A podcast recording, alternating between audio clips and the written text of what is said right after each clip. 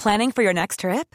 Elevate your travel style with Quince. Quince has all the jet setting essentials you'll want for your next getaway, like European linen, premium luggage options, buttery soft Italian leather bags, and so much more. And is all priced at 50 to 80% less than similar brands. Plus, Quince only works with factories that use safe and ethical manufacturing practices. Pack your bags with high-quality essentials you'll be wearing for vacations to come with Quince. Go to quince.com slash pack for free shipping and 365-day returns. Heraldo Radio, con la H que sí suena y ahora también se escucha. Inicia. Heraldo Noticias de la tarde con Jesús Martín Mendoza. En Heraldo Radio.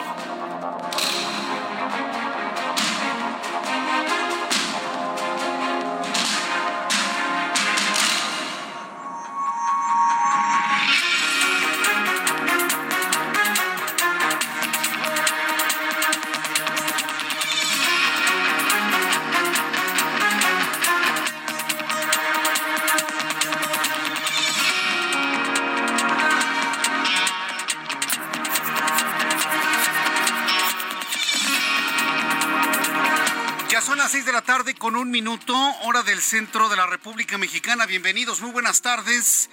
Iniciamos el Heraldo Radio de este jueves 8 de junio del año 2023. Me da mucho gusto darle la más cordial bienvenida a nuestro programa de noticias. Estamos transmitiendo como todas las tardes a través de las emisoras del Heraldo de México en toda la República Mexicana. Tenemos emisoras de radio en todo el país. Estamos transmitiendo a través de las emisoras del Heraldo Radio y Now Media en todos los Estados Unidos, a través de nuestros sistemas digitales en nuestra página www.heraldodemexico.com.mx y nuestra aplicación del Heraldo de México.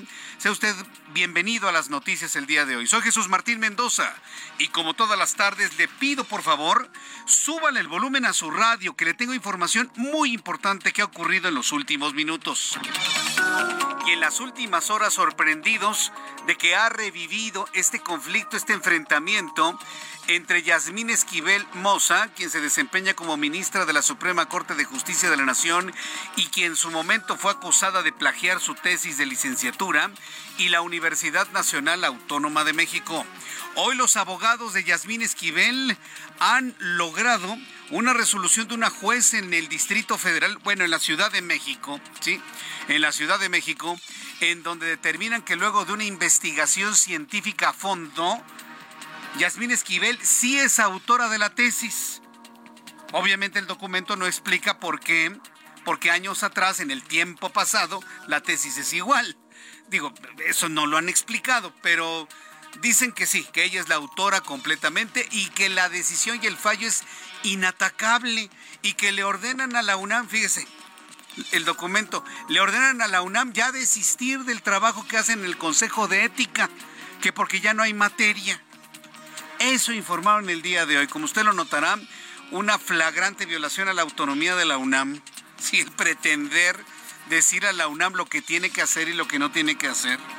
Bueno, pues ante este documento, la Universidad Nacional Autónoma de México, que por cierto, la UNAM está celebrando hoy 8 de junio, el Día Mundial contra la Piratería y el Plagio, fíjese, hoy 8 de junio casualmente es el Día Mundial contra la Piratería, pues estableció su posición muy clara, ¿no?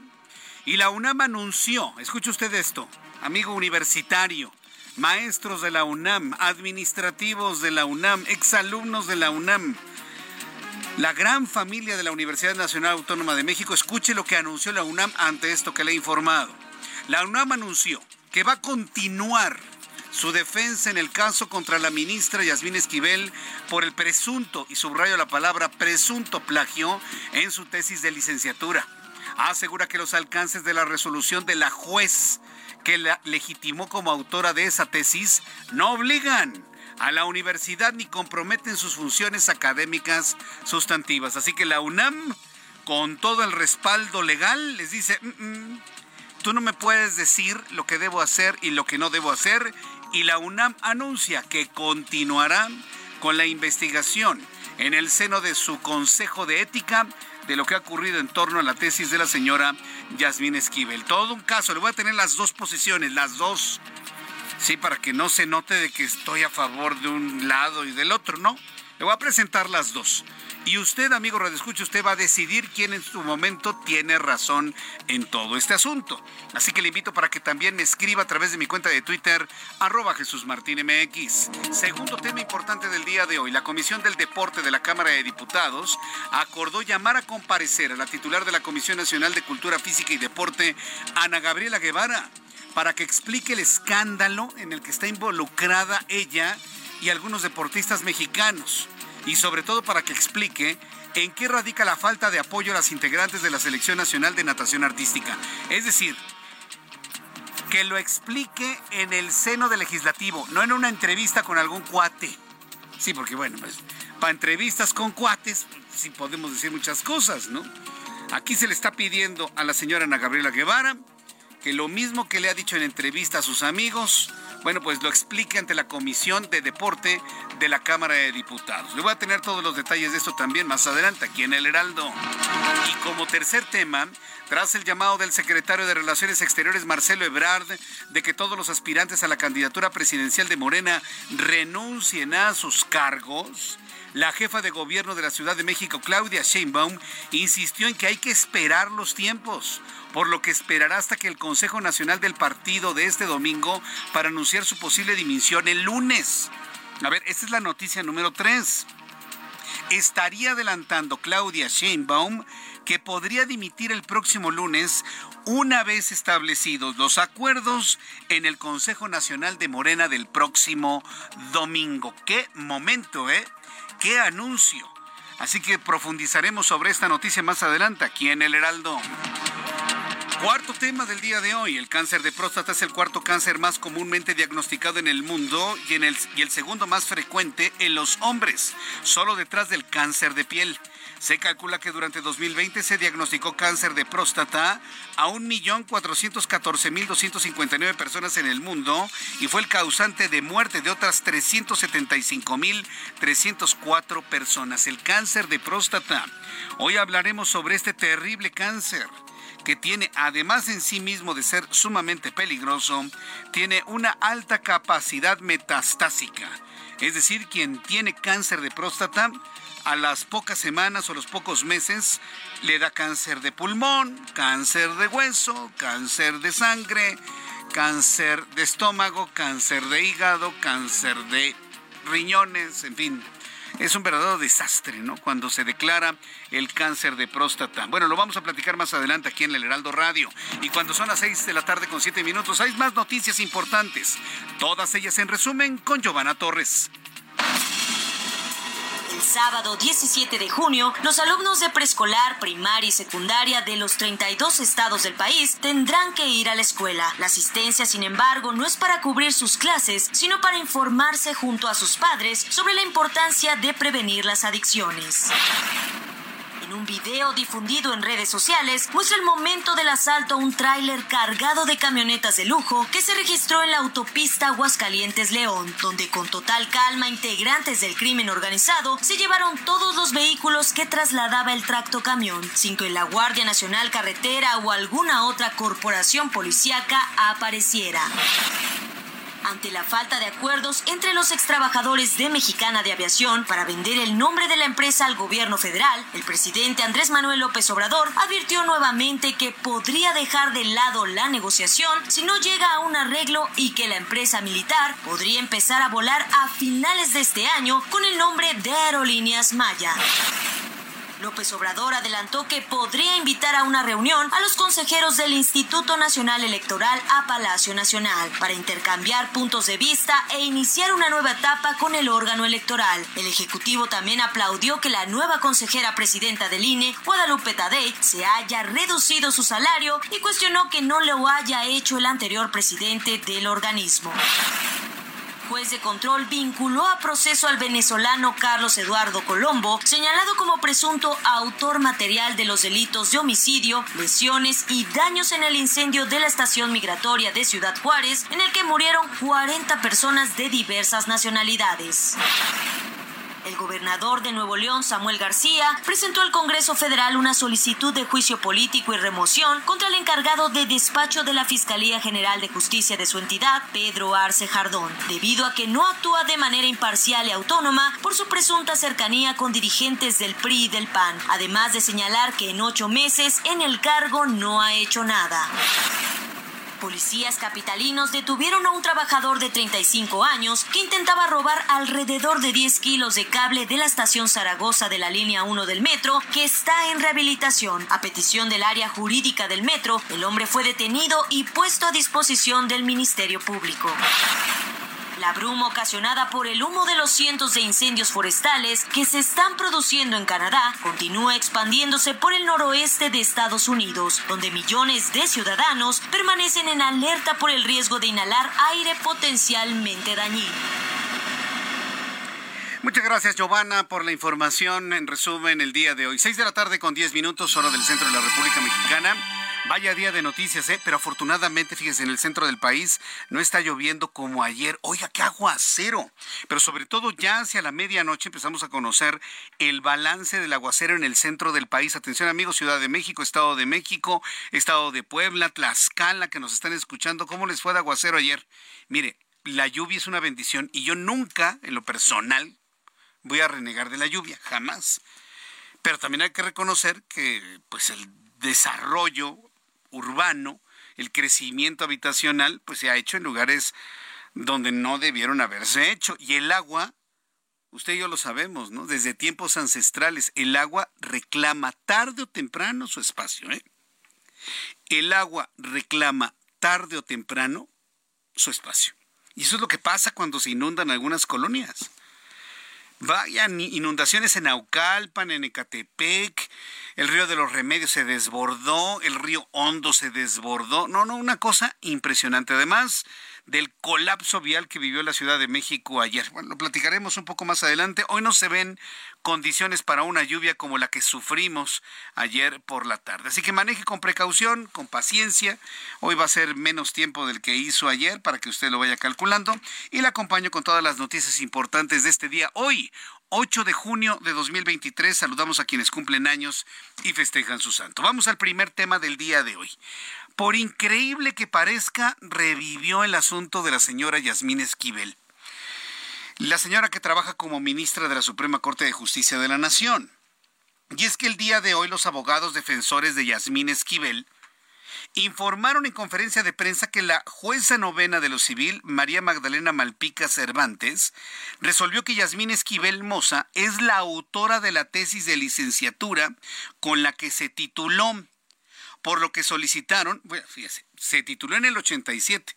Entonces, el otro autor de 1986 viajó al futuro para poder leer la tesis de Yasmín y luego regresar al pasado, a 1986, y hacer una tesis. Al fin, como está en el futuro, pues nadie se va a dar cuenta. Eso no lo han podido resolver. O sea, no han podido resolver por qué si ella es la autora hay una tesis igualita en el pasado. Nadie, no lo han explicado, estos abogados no lo han explicado. Y a lo mejor con un poco de sorna, con un poco de, de broma, le digo que están viajando en el tiempo. No, la verdad es que el viaje en el tiempo no existe. No existe. Perdón, pero no existe el viaje en el tiempo. Entonces es imposible que, que, el, el otro abogado haya viajado al futuro, leído la tesis, se le haya traído un ejemplar y la haya copiado en 1986. Esa condición no la han podido explicar. Podrán venir jueces de la Ciudad de México, jueces federales, lo que usted guste y mande, pero nadie ha podido explicar por qué una tesis en el pasado es igual a esta que hoy dicen los abogados es auténtica de Yasmín Esquivel. No lo han podido explicar. El asunto es que, bueno, pues esto se convierte en noticia, porque le voy a decir una cosa, la resolución precisamente de esta juez es definitiva, absoluta e inatacable. Pero fíjese, no nada más eso, la misma resolución de esta juez obliga al Comité de Ética de la UNAM de tener toda su investigación, fíjese, ¿eh? una juez ordenándole a la UNAM en flagrancia de su autonomía. Pero bueno, ahí va el asunto. Esta resolución de esta juez eh, le solicita al Comité de Ética de la UNAM declare sin materia el proceso iniciado por presunto plagio. Alejandro Román Rascón, abogado defensor de la ministra Yasmín Esquivel, explicó que el 17 de mayo el juez determinó que su representada es la titular de los derechos de autor de la tesis. Ah, eso es distinto. Porque a lo mejor el otro abogado, en su no conocimiento, iba a decir ignorancia, pero no, en su no conocimiento, ¿sí? En su no conocimiento, pues no, no le puso, no declaró derechos de autor de su tesis. Lo está haciendo la señora Yasmín Esquivel en el 87. Pero eso cobra efectos a partir del 87 hacia adelante, no hacia el pasado. Pero en fin, dice que tiene los derechos de autor de la tesis y así lo explicó en una conferencia de prensa que sorprendió a todos. Vamos a escuchar a Alejandro Román. Una sentencia inapelable mediante la que se ha determinado de manera definitiva y firme que Yasmín Esquivel es la única autora de la tesis intitulada Inoperancia de los sindicatos en los trabajadores de confianza del artículo 123, apartado A. Bueno, ya sabe cómo son los abogados, ¿no? Y nadie le puede decir a la universidad lo que tiene que hacer y lo que no tiene que hacer. Y máxime, si es en el asunto fundamental, central, rector, columna vertebral de la autonomía que es la autonomía de cátedra. Podríamos discutir la autonomía en otros ámbitos, que por cierto ha dado en los medios de comunicación. Pero este asunto que está resolviendo la UNAM es en estricto sentido un asunto de cátedra. ¿A quién le entregan y a quién no le entregan una licenciatura? ¿Con qué características, con qué rigor y sobre todo con qué análisis cualitativo se entregan estas, estas tesis? Es un asunto de cátedra. Y si la UNAM es autónoma en algo, La columna vertebral es eso, ¿eh? la autonomía de cátedra. Y, se está violentando. ¿no? Tras el anuncio, la máxima casa de estudios, por supuesto, eh, hizo dos anuncios, por cierto. El primero me llamó poderosamente la atención porque inmediatamente después de la conferencia de prensa, la UNAM lanza un tuit asegurando de que la UNAM está conmemorando hoy 8 de junio el Día Mundial contra la Piratería y el Plagio. es, bueno, así porque hoy 8 de junio Casualmente hoy 8 de junio es el Día Mundial en donde se establecen todas las políticas para evitar la piratería y el robo de las cosas. Hoy, 8 de junio. Y la UNAM lo está conmemorando el día de hoy. Mire, casualidad, coincidencia, no lo sé, pero fue el primer anuncio que hizo la UNAM. Posteriormente dio a conocer ya un comunicado muy bien armado de cinco puntos fundamentales en donde establece su posicionamiento ante lo informado por los abogados de Yasmín Esquivel. Tras el anuncio, la máxima casa de estudios aseguró que los alcances de la resolución de la juez que legitimó como autora de su tesis no obligan no obligan a la universidad ni comprometen sus funciones académicas sustantivas, por lo que la UNAM, ojo, eh, anunció continuará su defensa en contra del juicio civil notificado el 27 de abril, en el que le fueron dictadas medidas que le impiden desarrollar su trabajo académico particularmente la entrega y consecuente publicidad del dictamen del Comité Universitario de Ética sobre la tesis profesional de la actual ministra.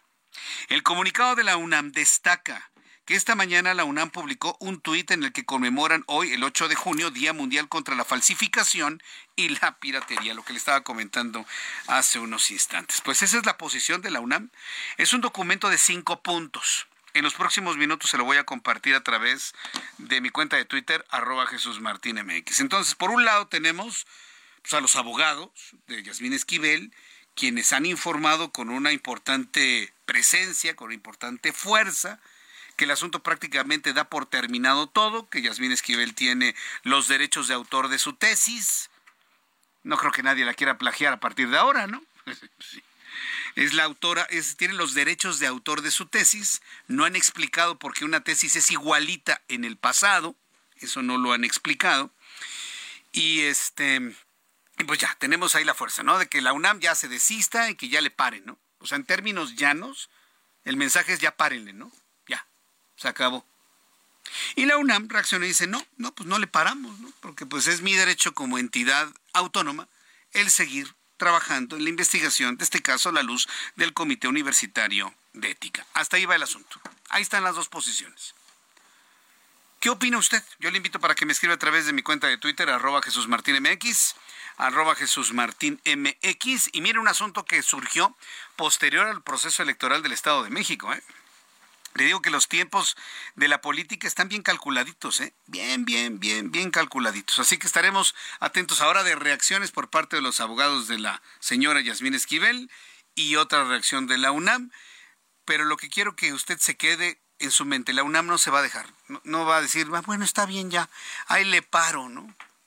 No, pues la UNAM no y de lo que surja de cada uno de los lados se lo voy a informar aquí en el Heraldo Radio. Bien, cuando son las 6 de la tarde con 20 minutos hora del centro de la República Mexicana, le informo que el titular de la Secretaría de Seguridad Ciudadana de la Ciudad de México, Omar García Harfuch, anunció la detención de 15 integrantes del grupo delictivo de los MAP Baker. Estos eh, integrantes de este grupo delictivo estaba dedicado al narcomenudeo, a la extorsión, operaban en las alcaldías Gustavo Amadero y en la Cuauhtémoc. Israel Lorenzana nos informa. Adelante, Israel, gusto en saludarte. ¿Cómo estás? Jesús Martín, muchísimas gracias. Pues como lo señalas, son los pájaros de cuenta, los cuales fueron detenidos por elementos de la Secretaría de Seguridad Ciudadana Jesús Martín, pues como parte de las acciones de alto impacto, pues que realiza esta Secretaría en seguimiento a un grupo delictivo generador de violencia vinculado con extorsión, fraude y distribución de droga, pues ejecutaron 10 órdenes de cateo en las alcaldías Gustavo Madero, Cuauhtémoc, y donde pues fueron detenidas 15 personas, además también un call center Jesús Martín que era utilizado para extorsionar y engañar a la ciudadanía. Pero vamos a escuchar a Omar García Harfuch, quien habló en esta conferencia de prensa Jesús Martín. Queremos informarles que como parte de las acciones de alto impacto que realiza la Secretaría de Seguridad Ciudadana y en seguimiento a la operación de un grupo delictivo generador de violencia vinculado con extorsión, fraude y distribución de droga, esta madrugada se ejecutaron 10 órdenes de cateo con la Fiscalía General de Justicia de la Ciudad de México en las alcaldías Gustavo Amadero y Cuauhtémoc. Esto permitió detener a 15 integrantes de esta organización, además de inhabilitar un call center utilizado para extorsionar y engañar a la ciudadanía. Pues Jesús Martín, esto fue en coordinación con la Fiscalía de la Ciudad de México y también la Guardia Nacional. Eh, se realizaron estos despliegues operativos en los que también se aseguraron más de, 700 kilos de droga, dosis de cocaínas y armas de fuego, cartuchos y dinero en efectivo. Pues ya están tras las rejas Jesús Martín y un juez será el que va pues a determinar su situación jurídica. Es la información que te tengo, Jesús Martín. ¿Y, fueron todos o nada más podaron el, grupo delictivo? Porque ya sabes que cuando los podan, luego salen dos, tres, cuatro, cinco, seis cabezas más, Israel. Pues fíjate, Jesús Martín, que efectivamente hicimos esa pregunta, si, que, si con esa detención o esas detenciones ya se desarticulaba esta banda delictiva y dijo que no, que todavía quedaban algunas personas que seguía la investigación en curso, no nos puede dar más detalles, pero que esperan otras detenciones, Jesús Martín. Bueno, e, e, eso lo, lo, entendemos desde el punto de vista que es una investigación en curso, pero bueno, se avanzó de manera importante en la detención de estos sujetos. Israel Lorenzana, muchas gracias por la información. Seguimos al pendiente, Jesús Martín, buenas tardes. Hasta luego, que te vaya muy bien, muy buenas tardes, mi compañero Israel Lorenzana. Y esta detención se hace aquí en la capital de la República. Bien, cuando son las 6 de la tarde con 23 minutos, hora del centro de la República Mexicana, después de los anuncios, le voy a profundizar sobre la información hoy de carácter político que se generó porque Ricardo Monreal, que es integrante del Movimiento de Regeneración Nacional, senador de la República, presidente de la Junta de Coordinación Política del Senado del país, insiste que, insiste que si Morena hace la encuesta, él no va a participar, aunque se mantendrá en el Movimiento de Regeneración Nacional. No sé, digo, muchos han visto en el senador Ricardo Monreal una buena opción para candidato a la presidencia de la República, muchos dentro de Morena y el público en general. Hay quienes de una manera objetiva, pues no le ven más ventaja que a Claudia Sheinbaum o Marcelo Ebrard o el mismísimo Adán Augusto. Por lo tanto, digo, esto ya se lo digo en lo que yo percibo, es una idea mía, ¿no? ¿No será que buscará la jefatura de gobierno de la Ciudad de México? Mire que ahí no hay pasarelas, ahí no se ha dicho absolutamente nada. ¿No, ¿No será que, quiere allanar el camino para la jefatura de gobierno? Digo, yo se lo platico aquí. Estamos usted y yo aquí platicando entre amigos, al fin que nadie nos oye. Entonces, así entre usted, usted y yo, ¿no, ¿no le gustaría como jefe de gobierno? Ricardo Monreal. Digo, tomando en cuenta el conocimiento que tiene en la Ciudad de México, que ya fue alcalde o bueno, jefe delegacional en Cuauhtémoc, que conoce el teje y maneje de las cosas por aquí. Digo, es una pregunta nada más, ¿no? Una sospecha, ¿no? Ante el anuncio que hizo el día de hoy. Profundizaremos en esa noticia después de los anuncios. Le invito para que me escriba vía Twitter, arroba Jesús Martín. Escucha las noticias de la tarde con Jesús Martín Mendoza. Regresamos.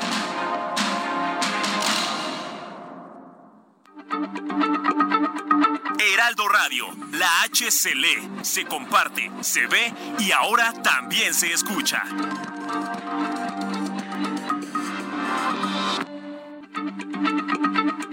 Heraldo Radio, la H se lee, se comparte, se ve y ahora también se escucha.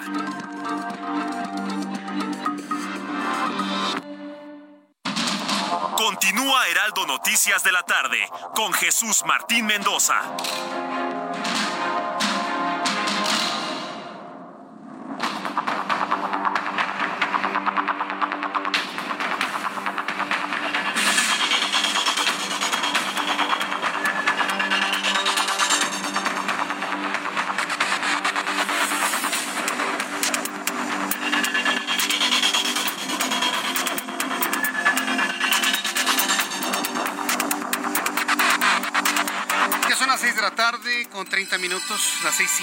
De la tarde, hora del centro del país. Bueno, qué bueno que no llueve como ayer y que esto nos permite bueno, tener una condición de mayor tranquilidad para el tránsito en la Ciudad de México. También más adelante le informaré sobre lo que ha ocurrido en frente de las instalaciones de la Secretaría de Educación Pública, ahí en Avenida Universidad se ha mantenido este cierre a la circulación en Avenida Universidad, esquina con la calle de Mayorazgo y Gabriel Mancera, prácticamente a un lado de la nueva Plaza Comercial Mítica. Ahí a un lado está la Secretaría de Educación Pública y pues maestros de la sección 22 de la Coordinadora Nacional de Trabajadores de la, Educación aseguran que se van a mantener hasta el momento en que la Secretaría de Educación Pública los reciba en ese lugar. Como la señora Leticia pues, no se maneja sola y no va a ir hasta que no se lo autorice el presidente, bueno, pues mire, se pueden quedar ahí días los integrantes de la Coordinadora Nacional de Trabajadores de la Educación. ¿Se acuerda en los tiempos de campaña de López Obrador cuando se refería a la coordinadora? Que iba a resolver el problema, que iba a atender sus demandas. Bueno, hoy las manifestaciones de la coordinadora están peor que antes de 2018. ¿eh? O sea, tengo que señalarlo porque tampoco podemos apostarle al olvido de las cosas. Él se comprometió a arreglar los problemas y las exigencias de la disidencia magisterial. Y ahí está la, disidencia magisterial reclamando que no les hacen caso. No le hubiera costado nada a la secretaria haberse apersonado en el Zócalo, en Avenida Universidad, y para que todo el mundo dijera, oh, qué sensibilidad. La secretaria recibió a los maestros, ¿no? les tendió la mano, llegó a sus campamentos. No, no lo ven. Eso noticiosamente, mediáticamente, uy, le hubiera subido mucho de la imagen que ahorita no tiene la secretaria de Educación Pública. Pero no, no, no, no tiene asesores que le digan, mire secretaria, si usted va, llamamos a unos medios y saluda y verdaderamente le resuelve algún problema, estaría en la primera plana de los periódicos mañana. Pero no, no, no. No se ven ese tipo de soluciones.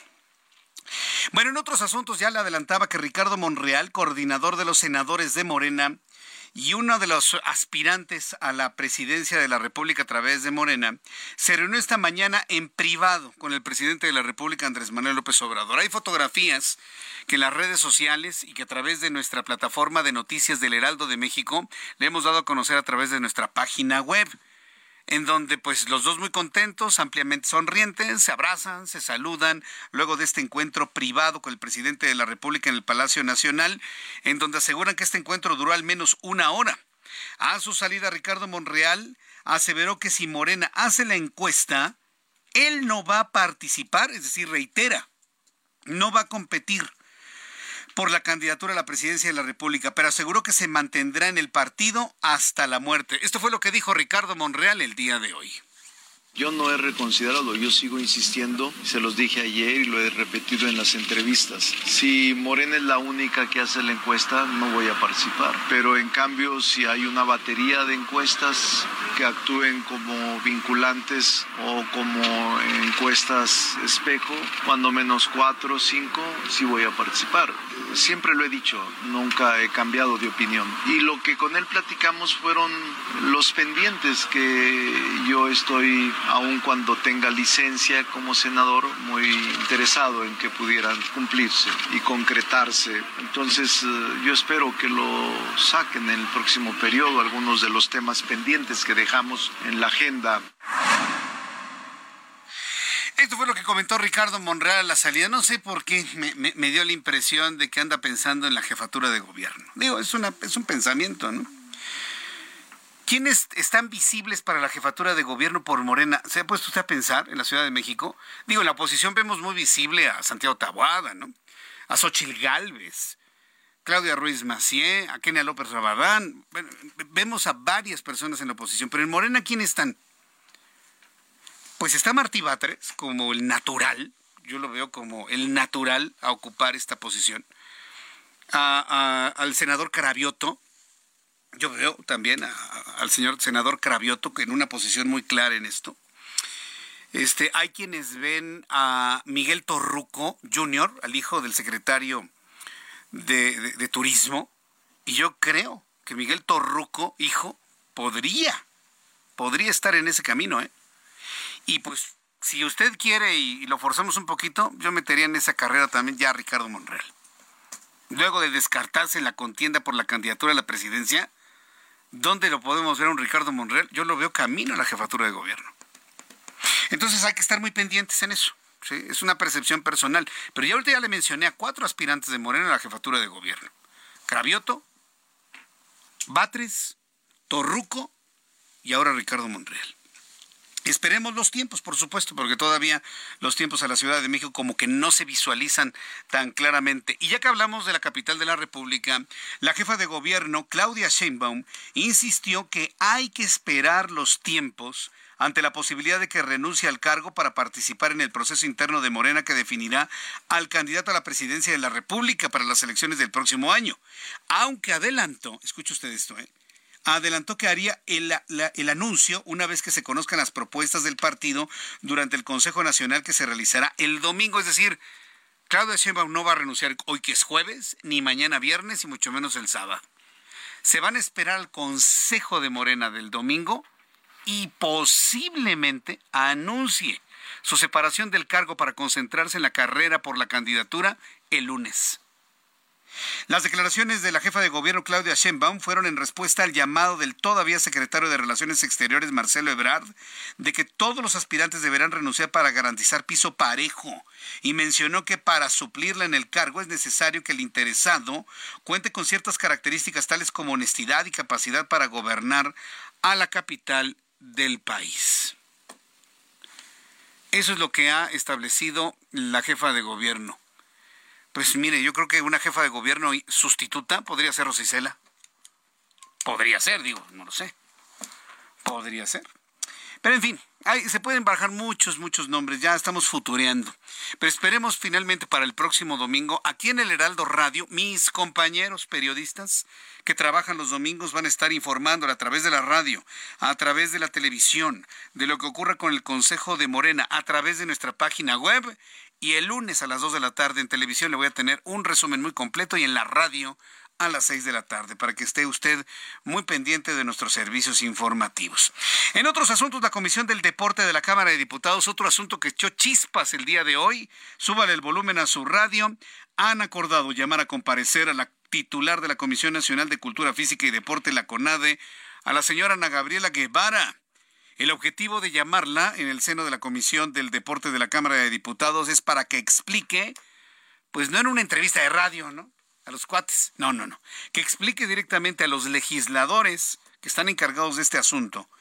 Por qué se generó todo este escándalo entre ella y las participantes eh, que ganaron oro allá en Egipto de natación artística. ¿Por qué se generó todo este escándalo? Que si los calzones, que si los topperware, que si el dinero, que si son unas ladronas, pero finalmente ganaron oro. Es un escándalo, sí, sí, de lavadero si usted quiere, pero es un escándalo. Entonces la llaman para que explique por qué este conflicto, por qué este choque entre deportistas y la líder del deporte en nuestro país. Se ha hablado evidentemente de la falta de apoyo a las integrantes de la Selección Nacional de Natación Artística. Vamos a escuchar a mi compañero Jorge Almaquio. Usted conoce a Jorge Almaquio, periodista, muy atento de lo que se dijo hoy en la Cámara de Diputados. Adelante Jorge, muy buenas tardes. ¿Qué tal, Jesús Martín, amigo del Heraldo Radio? Así es, integrantes de la Comisión del Deporte en la Cámara de Diputados acordaron citar a la titular de la Comisión Nacional de Cultura Física y Deporte, CONADE, para que explique las razones del escándalo que se suscitó por la falta de apoyo de la deportista del equipo mexicano de natación artística para participar en la Copa del Mundo celebrada en Egipto. María José Alcalá, presidente de dicha comisión, indicó que los legisladores federales de diversos partidos apoyaron la propuesta que dijo podría llevarse a cabo en agosto después de los Juegos Centroamericanos y del Caribe a celebrarse en El Salvador a partir del 23 de junio. Tenemos que acordar fechas, ya está próxima la salida para los Juegos Centroamericanos el día 23 de junio. Yo sugeriría respetuosamente que fuera una vez terminando los Juegos Centroamericanos y también que ella pueda exponer todos los resultados y hacia dónde va el deporte de México. ¿De qué mes estaríamos hablando? Bueno, pues tendríamos que coordinar esfuerzos, esperemos que sea en julio o los primeros días de agosto. Comentó que en breve le harán llegar la invitación a Ana Gabriela Guevara para que la funcionaria acuda a la Cámara de Diputados a rendir cuentas ante los representantes populares sobre una posible sanción después de que un juez dio la razón al equipo de natación artística. La diputada por Morena dijo que ese punto corresponde tocarlo a las autoridades, aunque aclaró que la titular de la CONADE siempre ha pugnado porque no le falte nada a los deportistas mexicanos para llevar a cabo sus actividades. La también presidenta del Comité Olímpico Mexicano informó que se obtuvieron 51 millones de pesos para los deportistas que irán a los Juegos Centroamericanos mayor que el que se tenía en un principio para cubrir diversos detalles que le permitan a los atletas no tengan ningún problema en su participación. Jesús Martín, amigos, el reporte que les tengo. Gracias por la información, eh, Jorge Almaquio. Y bueno, pues eh, veremos si finalmente se aceptan. Yo sinceramente no creo que vayan a Gabriela Guevara, ¿eh? No, no creo que vaya. Pero bueno, pues esperemos que finalmente se dé un ejercicio de transparencia, de explicación, porque ¿qué es lo que queremos? Pues que Ana Gabriela Guevara pues vuelva a ser la mujer que fue, la mujer admirada en el deporte, la triunfadora. Y ahora en, en la CONADE, la mujer que conociendo el triunfo y lo que requiere el triunfo, pues apoye a los deportistas. Sí, escuché alguna entrevista que realizó y se armó unas maromas de que el recurso tiene que entrar por donde, no sé dónde, por acá, por acá, entonces ya no podía hacer nada. Puede entender toda la burocracia eh, legislativa y toda la burocracia administrativa en el término de los recursos económicos, pero para eso están, para resolver las cosas. Para eso son dirigentes, para eso son directores, para eso son líderes, para resolver. Entonces, que este llamado que le estén haciendo en la Cámara de, Diputados, en el marco de la, de la comisión permanente, bueno, tenga el objetivo de sanear las cosas, de que se encuentre el apoyo a los deportistas y que Ana Gabriela Guevara vuelva a recobrar esa imagen de líder del deporte. A mí, la verdad, en lo personal, me da mucha pena todo lo que ha pasado ella, ¿no? Pues se acuerda cuando competía, cuando ganaba oro, cuando ganaba plata, cuando corría y México se emocionaba al ver sus carreras. Eso está en el pasado. No puede la imagen de alguien derrumbarse de esa manera. Que es esto la oportunidad para poder recobrar esa imagen. Sí, porque también hay que ser propositivos en la vida, ¿no? Son las 6.43, las 6 de la tarde con 43 minutos hora del centro de la República Mexicana. A través de una denuncia ciudadana hecha en redes sociales se evidenció que un grupo armado interceptó un tráiler nodriza que llevaba camionetas de lujo sobre la autopista Aguascalientes-León. Sí, la historia de todos los días. Los robos en carreteras y en autopistas que parece que no, no, nadie los puede controlar. Se llevó todas las unidades ¿Quién se anima a robar un tráiler? A ver, metámosle lógica. ¿Quién se anima a robar un tráiler? ¿Cómo sabían que el tráiler iba en esa ruta? ¿Cómo sabían que tenían esa cantidad de vehículos encima? ¿Cómo sabían que los choferes no tenían los suficientes elementos de seguridad para ser robados? ¿Quién puede saber eso? Pues a alguien que trabaja en la empresa. A ver, no nos hagamos. No va a venir un delincuente, a ver, de Tim Marín de doping, güey. No, jamás. Hacen una investigación, se infiltran en las empresas, en las instituciones. Por favor, no seamos ingenuos. ¿Quién se atreve a robar una nodriza de esa manera? Pues alguien que conoce a la empresa. Pues eso es lógico. Se subrayó que los presuntos delincuentes bloquearon la autopista en ambos sentidos durante más de media hora por operar con toda calma. Ante el señalamiento, la Secretaría de Seguridad de Jalisco informó que fue la comisaría de la Policía del Estado la primera en atender el reporte de robo a un transporte de carga tipo nodriza en la autopista León Aguascalientes. Hasta el momento la investigación sigue en curso y en cuanto se tenga alguna idea de quiénes fueron, pues lo informaremos. ¿A poco no tenían GPS? ¿A, poco no tenían tags las camionetas? ¿Verdad que está raro? Digo, si lo puede tener hasta una bolsa de arroz. ¿Sí o no, Ángel? Un rollo de papel del baño. Le ponen un tag. Si eso se puede hacer, me van a decir que las camionetas no tienen tags y no saben dónde están. Ay, por favor. Luego a veces hay noticias que salen que uno dice de verdad. Son completamente inverosímiles, pero yo cumplo con el objetivo de compartirle lo que preocupa sobre todo a una gran cantidad de camioneros en la República Mexicana de que a cada ratito los están asaltando, los están robando. Pero el problema no es ese, el problema es que no hay nadie que los pare. Y las rutas se conocen y los hechos están ocurriendo. En este momento que le estoy informando, seguramente están atracando a un tráiler en alguna parte de la República Mexicana. Eso es lo dramático. Pero mientras estamos sedientos de condiciones de seguridad, hay hombres y mujeres que están buscando la oportunidad de poder dirigir los destinos. Y una de ellas es Ochil Gálvez. Usted la conoce, integrante del Partido Acción Nacional, quien bueno, pues, ha anunciado en muchas ocasiones su intención de competir por la Ciudad de México. Xochil Gálvez ha estado en el centro de la noticia y precisamente en la intención de detener esas aspiraciones políticas para dirigir la Ciudad de México, pues ha sido víctima inclusive de difamaciones. Una de ellas, según lo que ella ha explicado por parte del presidente de la República, a quien le pidió un derecho de réplica, él se lo negó, se fue a las instancias legales y pues finalmente le dieron, le dieron la posibilidad, el juez segundo de distrito en materia de la Ciudad de México, Roberto Pérez Lugo, pues eh, dio adelante un amparo para que ella tenga derecho de réplica durante la transmisión de la conferencia matutina, pero ¿qué cree? El presidente cayó en desacato, dijo que no. Xochil Gálvez en la línea telefónica, estimada Xochil, bienvenida, muy buenas tardes. Buenas tardes, Jesús Martín, qué gusto saludarte. Este, pues sí, digo, obviamente seguramente el presidente va a meter algún recurso, pero el día de hoy el amparo está en firme. Podríamos terminar con esta historia. Sería tan sencillo que el presidente reconociera que yo jamás pronuncié esas palabras, que se disculpara y que dijera, bueno, tenía mala información. La verdad es que la senadora Xochitl Galvez jamás dijo que pretendía quitar los programas sociales a los adultos mayores. ¿Con qué intención lo dijo?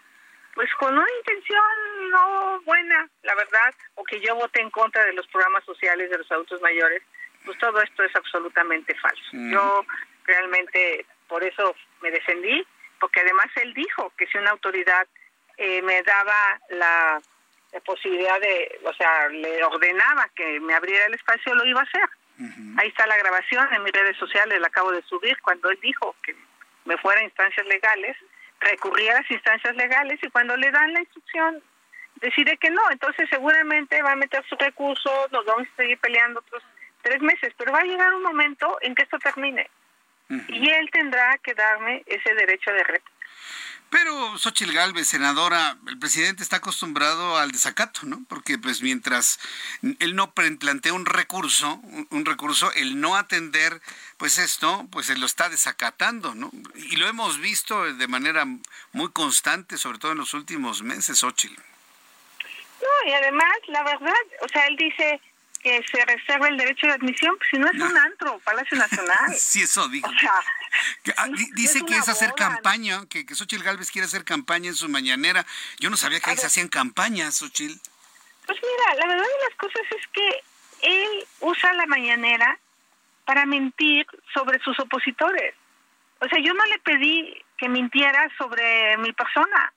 Yo no se lo pedí. O sea, él es el que, en aras de descarrilar a las personas, en aras de ponernos en contra del pueblo, lo que él dice, pues hace estas aseveraciones que me parecen muy dolosas. Entonces, el presidente es el presidente de todos los mexicanos. No solo es presidente de, de un sector de Morena. Y además, pues yo no sé por qué me tiene tanto miedo el presidente, porque en el fondo no me deja entrar porque me tiene miedo. Yo yo no tengo la menor duda. hay que recordar, ajá, hay, que recordar al presidente cuando era candidato y era opositor, que insistía un día sí y otro día también que lo invitaran a un programa de debate en Televisa que se llamaba Tercer Grado. ¿Te acuerdas, Xochitl? Y este insistía, insistía, insistía, insistía y se enojaba, ¿no? Y le explicaban, pues es que no, mire, pues no es el corte, no, está cayendo exactamente en lo mismo que él criticó en ese entonces. Y creo que ni se acuerda. ¿eh? Estoy casi que, seguro que ni se acuerda, Xochitl. Pues mira, voy a ir el martes el lunes voy a estar ¿Ah, en la mañanera, mm. voy con el amparo. ¿Arriesgándose a que no la dejen pasar, senadora? ¿Mande? ¿Arriesgándose a que no la dejen pasar al palacio esa mañana? Pues este, yo espero que sí, yo espero que el presidente le salga lo educado y, y, y, pues al final de cuentas, con mi amparo en mano, pues no creo que me pueda negar el acceso a un derecho que me asiste. O sea, y no es que, pues digo, sí, soy una mujer entrona y tenaz, como él lo ha dicho, este pero pues yo sí quiero yo sí quiero ir o sea la verdad es que tardé mucho en lograr este recurso la sufrí mucho porque primero para que el juez lo aceptara tardaron dos meses y luego ya una vez que lo aceptó el presidente metió un recurso de apelación luego pues ahí tuve que ir a hacer mis alegatos con tres magistrados. Resolvieron tres a cero o sea o sea que tenía yo la razón que el amparo procedía. Y ahora que el juez falla finalmente, después de, digo, vamos casi seis meses que, que empezó esto, siete meses, este, pues qué necesidad, digo, pues, es Palacio Nacional, yo soy senadora, tampoco soy una mujer agresiva que lo vaya a insultar, de verdad, o sea, yo sé respetar al presidente por más que sea opositora eh, de un partido distinto al de él, pues no tendría yo por qué ofenderle. O sea, de verdad me da tristeza que el presidente eh, se, se pronuncie de esa manera, que, que divida tanto al país, cuando podríamos encontrar tantas soluciones. Y lo único que yo quería decir en la feria del libro era pues que además de darle programas sociales a los jóvenes, hay que enseñarles a programar, hay que darles un idioma, hay que darles competencias laborales, hay que darles habilidades digitales para que puedan conseguir un trabajo digno. Eso es a lo que yo me refería en la FIL de Guadalajara, en, aras de contribuir. Eso lo hice como delegada. Entonces, pues no sé, estaría ahí el martes. Espero que no me el otro día fui a grabar un video fuera de Palacio y me pusieron luego luego a cuatro guaruras ahí este, impidiendo que me acercara. Vamos a ver qué pasa el próximo lunes y yo voy en son de paz. Muy bien. el lunes o el martes? Lunes estaré ahí. El lunes, lunes, 12. Va, a ser, va, a ser, un día interesante. Van a estar muy ocupados con el tema del consejo, ¿eh? Pues sí, pues mira, usa la mañanera para su partido político, que no manche. Habla todo el tiempo de sus cocholatas, habla todo el tiempo. O sea, eso, eso yo no sé cuándo le va a poner una hasta aquí el Tribunal Electoral. O sea, dice, no quiero que venga a hacer campaña porque ahí aquí solo yo puedo hacer campaña. O sea, usa el recurso público para promover a sus ahora sí que a sus mal llamadas corcholatas. Entonces, pues no, no, no, y no, y no me voy a dejar porque nunca he sido una mujer dejada y en esta ocasión me asiste la razón. Xochil Gálvez, senadora de la República, pues felicidades por ese coraje, por ese esfuerzo, por haber logrado esto y esperemos que el presidente de la República pues respete esto, ¿no? Digo, porque finalmente se trata de atender una exigencia de un reconocimiento de un error con dolo o sin dolo en sus declaraciones y esperemos que lo entienda de esa manera el próximo lunes. Estaremos muy atentos, Ochil. Gracias, Jesús Martín. Abrazo a todos. Un fuerte abrazo, como siempre. Gracias, Xochil. Gracias. Xochil Galvez. Va a ir el lunes. ¿eh? Y, y, paralelo, evidentemente, a todas las reacciones que tendrá el presidente de lo que sucede el domingo, en donde seguramente se va a dar pues alguna renuncia por ahí, no sabemos cuál todavía, pues Xochitl Gálvez se va a personar en el Palacio Nacional y vamos a ver cómo la tratan. Porque Xochitl Gálvez, además de ser un aspirante a la jefatura, digo, por supuesto hay que decirlo, senadora de la República, una mujer profundamente conocedora de las condiciones de los pueblos indígenas en México, con una trayectoria política intachable, amplísima, conocida de todos, además es mujer. Y hoy en estos tiempos es, es importante tomar en cuenta también ese aspecto desde el punto de vista político. Entonces vamos a ver cuál va a ser la decisión que va a tomar el presidente de la República. Consejo a sus asesores, recíbanla y que entren y que se sienten en una silla ahí en la conferencia matutina, claro, por supuesto. Son las 6 de la tarde con 54 minutos hora del centro de la República Mexicana. Vamos a ir a los anuncios. Yo le invito para que me den sus comentarios a estos temas a través de mi cuenta de Twitter, arroba Jesús Martín MX, arroba Jesús Martín MX. Amigos en Guadalajara, nos vamos a digitales, digitales del Heraldo de México, www.heraldodemexico.com y también en nuestra aplicación. Escucha las noticias de la tarde con Jesús Martín Mendoza. Regresamos.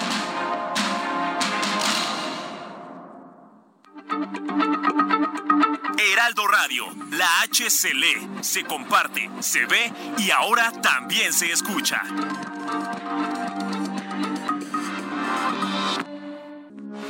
Heraldo Radio, con la H que sí suena y ahora también se escucha. Continúa Heraldo Noticias de la tarde con Jesús Martín Mendoza.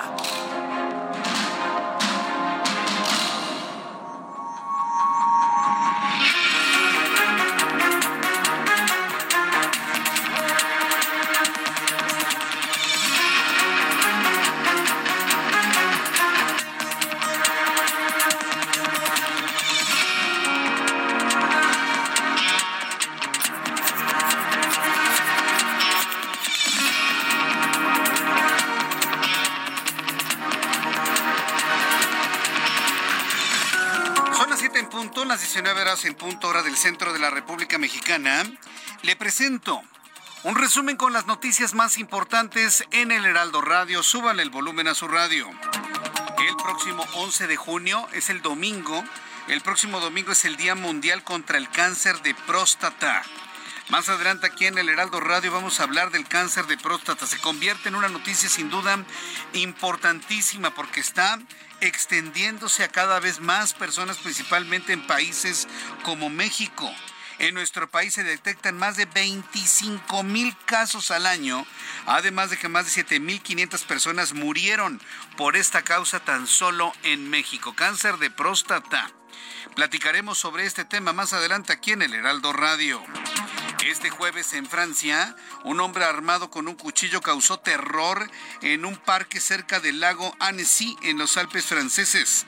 Ahí en este lugar hirió a cinco personas, incluidos cuatro niños, niños pequeños, minutos antes de ser detenido.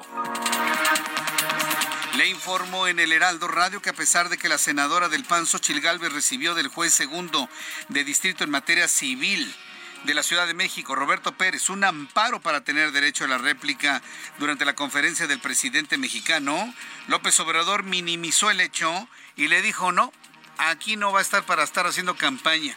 Que vaya y haga su propia mañanera, le dijo el presidente. A través de una denuncia ciudadana hecha en redes sociales, quedó en evidencia que un grupo armado interceptó un tráiler nodriza en donde llevaba camionetas de lujo sobre la autopista Aguascalientes León. Se la robaron y hasta este momento no saben dónde están. La senadora del PAN, Xochitl Gálvez, ya le anunciaba lo que el presidente dijo hace unos instantes, en entrevistas hace unos instantes aquí en el Heraldo Radio, sobre el nuevo rechazo del presidente mexicano a recibirle en su conferencia matutina, reconoció el mandatario que podría recurrir a un recurso para insistir en su negativa a abrirle espacio y reiteró que utiliza la mañanera para mentir sobre sus opositores y descarrilar a las personas, lo que refleja el miedo que le tiene, por lo que adelantó que el lunes va a acudir al Palacio Nacional con su amparo en mano para que la dejen entrar. Así lo advirtió a través de este programa de noticias.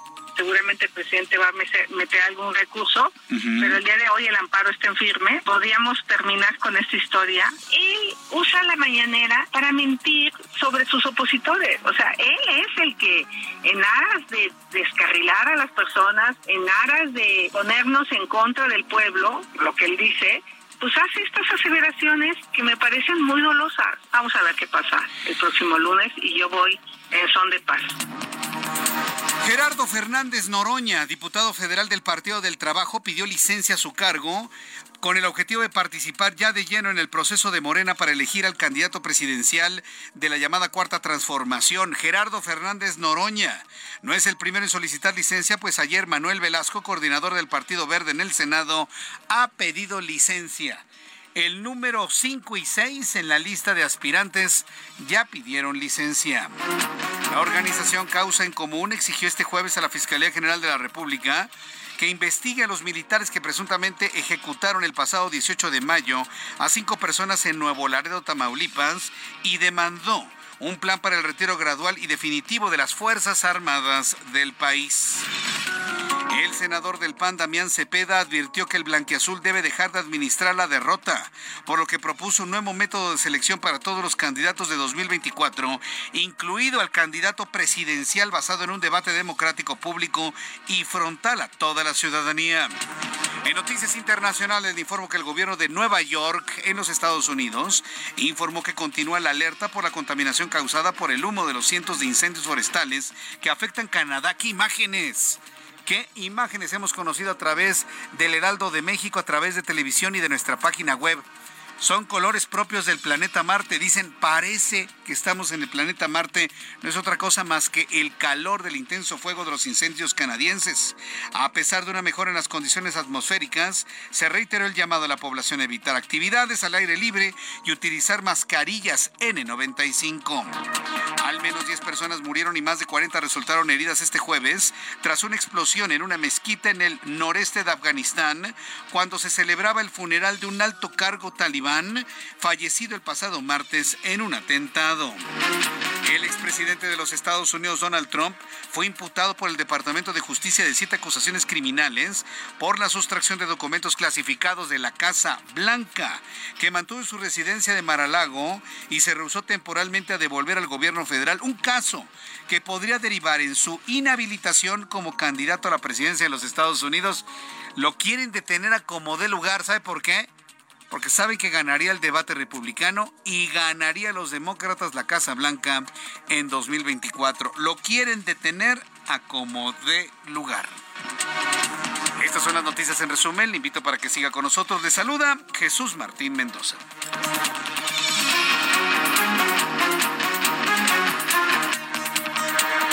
son las 7 con 6, las 19 horas con 6 minutos hora del centro de la República Mexicana. Escucha usted el Heraldo Radio.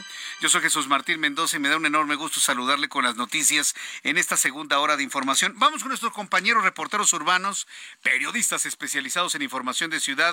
Gerardo Galicia, ¿en dónde te ubicamos, Gerardo? En los alrededores del Aeropuerto Internacional de la Ciudad de México, Jesús Martín, excelente tarde. Y tenemos información para nuestros amigos que van a utilizar el eje 1 Norte. Lo van a encontrar completamente detenido desde antes del circuito interior en su tramo Boulevard Puerto Aéreo con dirección al paradero del metro Pantitlán. El motivo es la intensa presencia de autos únicamente, pero eh, también en parte está afectado un operativo que están realizando los elementos policíacos porque muchos automovilistas utilizan el carril confinado del Metrobús. Es un carril exclusivo y en estos momentos todos los automovilistas que transitan en ese carril en específico están siendo sancionados por elementos de tránsito de la Policía Capitalina, a pesar de que muchos automovilistas le avientan el vehículo, los policías bastante valientes, ahí esperan, sancionan a los automovilistas y luego se van por transitar en el carril confinado del Metrobús. Eso entorpece también un poco la circulación para nuestros amigos que se dirigen a la zona oriente y en el sentido opuesto el avance también es un tanto complicado, pero superando la calle de economía se avanza bastante bien hacia el circuito interior. Y por lo pronto, Jesús Martín, el reporte. Muchas gracias por la información, Gerardo. Hasta luego. Hasta luego, que te vaya muy bien. Javier Ruiz, buenas tardes. ¿En dónde te ubicamos? Excelente tarde, Jesús Martín, en el Zócalo de la ciudad.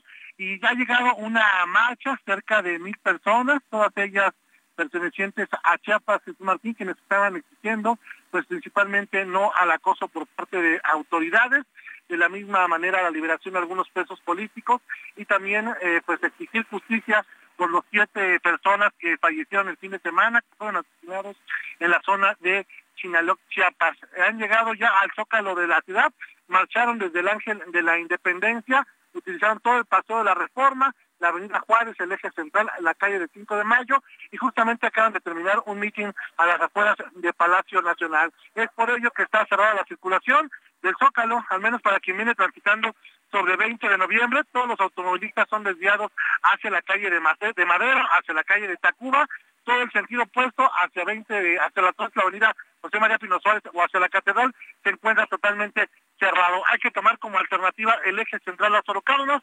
Afortunadamente esta marcha ya terminó. Avenidas como el Paseo de la Reforma, la Avenida Juárez y justamente el eje central ya fueron reabiertas a la circulación. Ya un poco nublado la, zona centro de la Ciudad de México, probablemente llueva mucho más tarde. De momento, Jesús Martín, el reporte que tenemos. Gracias por la información, Javier. Estamos atentos, hasta luego. Hasta luego, que te vaya muy bien, buenas tardes. Si va a llover, afortunadamente no va a llover tan torrencialmente como sucedió ayer. Quiero recordarle, por favor, la siguiente, lo siguiente es muy importante. Por favor, si usted ve árboles, postes, anuncios espectaculares que tengan el peligro de caer, no lo dude ni un minuto, repórtelo al 911. Es importante que lo reporte al 911. Sobre todo árboles ya le platicaba que hace unos días se cayó un árbol sobre un auto en la colonia Narvarte. Se murió una muchacha que iba a, bordo y era la copiloto del, automóvil. Esto sucedió en la calle de Uxumal y Luz Aviñón, ahí en la colonia Narvarte Poniente. No, la, la, consternación fue enorme entre todos los vecinos, porque aparte era un árbol de muchas décadas, no era un árbol grande, de estas jacarandas gigantescas. Pero ¿qué es lo que está pasando? Que con la sequía, con la falta de lluvia, se erosiona la tierra.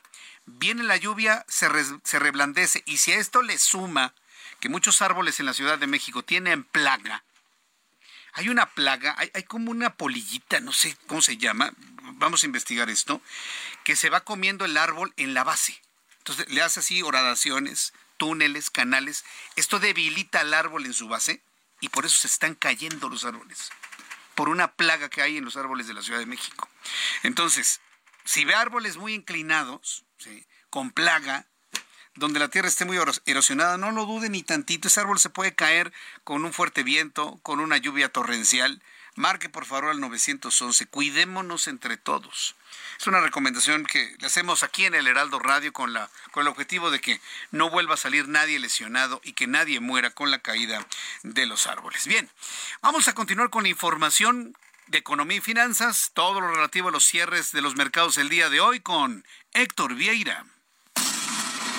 La Bolsa Mexicana de Valores cerró la sesión de este jueves con un avance del 0.09%, equivalente a 46.74 puntos, con lo que el índice de precios y cotizaciones, su principal indicador, se ubicó en 54.338.18 unidades en una jornada con ganancias para 20 de las 35 principales emisoras. En Estados Unidos, Wall Street cerró con ganancias generalizadas, ya que el Dow Jones avanzó 168.59 puntos para llegar a 33.833 3.61 unidades. Por su parte, el Standard Poor's sumó 26.41 puntos, con lo que se ubicó en 4.293.93 unidades, y el Nasdaq ganó 133.63 puntos para ubicarse en 13.238.52 unidades. En el mercado cambiario el peso mexicano se depreció 0.18% frente al dólar estadounidense y cerró en 16 pesos con 95 centavos a la compra y 17 pesos con 39 centavos a la venta en ventanilla. El euro cerró en 17 pesos con 98 centavos a la compra y 18 pesos con 74 centavos a la venta. El Bitcoin tuvo un alza en su valor del 1.27% para ubicarse en 26.640.80 dólares por unidad, equivalente a 463.107 pesos mexicanos con 68 centavos. El Instituto Nacional de Estadística y Geografía informó que durante mayo la inflación general anual disminuyó por cuarto mes consecutivo para ubicarse en 5.84%, su nivel más bajo desde agosto de 2021, mientras que la subyacente acumuló también cuatro meses a la baja, ubicándose en 7.39%, su menor nivel desde mayo de 2022. La Organización para la Cooperación y el Desarrollo Económico SOCDE elevó del 1.8 al 2.6% su pronóstico de crecimiento económico para México durante 2023 y mantuvo sin cambio su pronóstico del 2.1% para 2024, al señalar que el consumo privado impulsará el crecimiento del país durante el presente año. El Departamento de Trabajo de Estados Unidos dio a conocer que en la primera semana de junio recibió poco más de 28 mil solicitudes de empleo, lo que sugiere que el mercado laboral se está ralentizando en medio de los crecientes riesgos de recesión en la Unión Americana. Informó para las noticias de la tarde Héctor Vieira. Gracias, Héctor Vieira, por la información de economía y finanzas. Son las 7.13, las 7.13 horas del centro de la República Mexicana. Cuando usted vaya la próxima vez a, al tianguis, inclusive, ¿eh? Va usted al tianguis, va a la, a la tienda de autoservicio, que por cierto ahora nuestros amigos de Soriana están con Julio Regalado platicándonos todas las ofertas que tienen durante todos estos días. Cuando vaya precisamente allá con Julio Regalado o a la temporada naranja de nuestros amigos de la Comer, vaya por los pasillos y observe toda la cantidad de empaques que hay. Ve usted toda la cantidad de empaques que hay. Es, es, de las cosas que no reflexionamos, ¿no? Usted va, compra, agarra, mete al carrito y vámonos. No, pero espéreme tantito. Hay empaques de lámina, bolsas plásticas, bolsas metalizadas, botellas de vidrio, botellas de plástico, botellas de PET, algunas reciclables, otras no reciclables, blancas, rojas, azules, de todos colores, empaques al alto vacío, empaques sin vacío, empaques de papel, hay de todo. Cuando usted lo revise, nada más piense que parte de lo que usted paga por uno de estos productos es para que su producto vaya perfectamente cubierto, protegido, resguardado, que llegue fresco, que llegue con calidad lo que le quiero decir es que toda la industria de los empaques es importantísima y es una gran industria. Al grado, al grado de que esta industria tendrá una gran expo ¿sí? en Guadalajara, Jalisco, para poder mostrar no nada más lo que ya conocemos en materia de empaques, ah, los reciclables, los no reciclables, eh, eh, en fin, los reutilizables, los que se utilizan por una, segunda o tercera vez. Por ejemplo, yo compro una, una marca de mayonesas no, le voy a decir la marca porque pues, no es el caso. Y compré el frasco y el frasco es, bien bonito porque parece un vitrolero. Está bien bonito el frasco de la mayonesa. Pero además tienen un empaque de plástico. Compran uno los siguientes, le corta la orillita y ya rellena uno el frasco de vidrio, que está muy bonito. Entonces, es toda una industria, ¿no? Donde puede empezar con vidrio, puede seguir con plástico, puede seguir con otros materiales para los empaques. Para hablar sobre ello, me da mucho gusto saludar a la licenciada Celia Navarrete González. Ella es directora de Expopac México, que en los próximos días van a tener una gran expo para mostrar lo que ya conocemos y las innovaciones en materia de empaque. Licenciada Navarrete, me da mucho gusto saludarla. Bienvenida. ¿Cómo está? Jesús Martín, me da muchísimo gusto poder platicar contigo sobre esta apasionante industria del empaque. Ya la describiste perfectamente bien. Sí, la, verdad es que es apasionante porque cuando uno se detiene en ello, dijo, híjole, ¿cuánto estoy pagando por esta botella de vidrio? Que hasta parece que es de... Hablo de las aguas, ¿no? Porque luego nos muestran unas aguas muy sofisticadas con botellas de cristal y dice uno, bueno, ¿por qué se necesita el empaque? Todos los empaques tienen una razón de ser para el producto específico, ¿no es así, licenciada Navarrete? Es, es correcto. Y ahorita que hablas en temas de agua, te lo voy a explicar un tema. El consumidor al día de hoy preferencia el tema de las botellas de agua mucho más flexibles y mucho más ligeras. Entender perfectamente lo que comunican cada uno de los empaques, etiquetas, envases y que la marca quiere obviamente proyectar los valores específicos es algo fabuloso. El día de hoy en Expo Pack es una de las cosas que más destacamos, el tema del diseño de las etiquetas, diseños de los de los productos. Prácticamente, como bien dices, los consumidores preferencian una marca de otra en base a qué es lo que comunica el fabricante.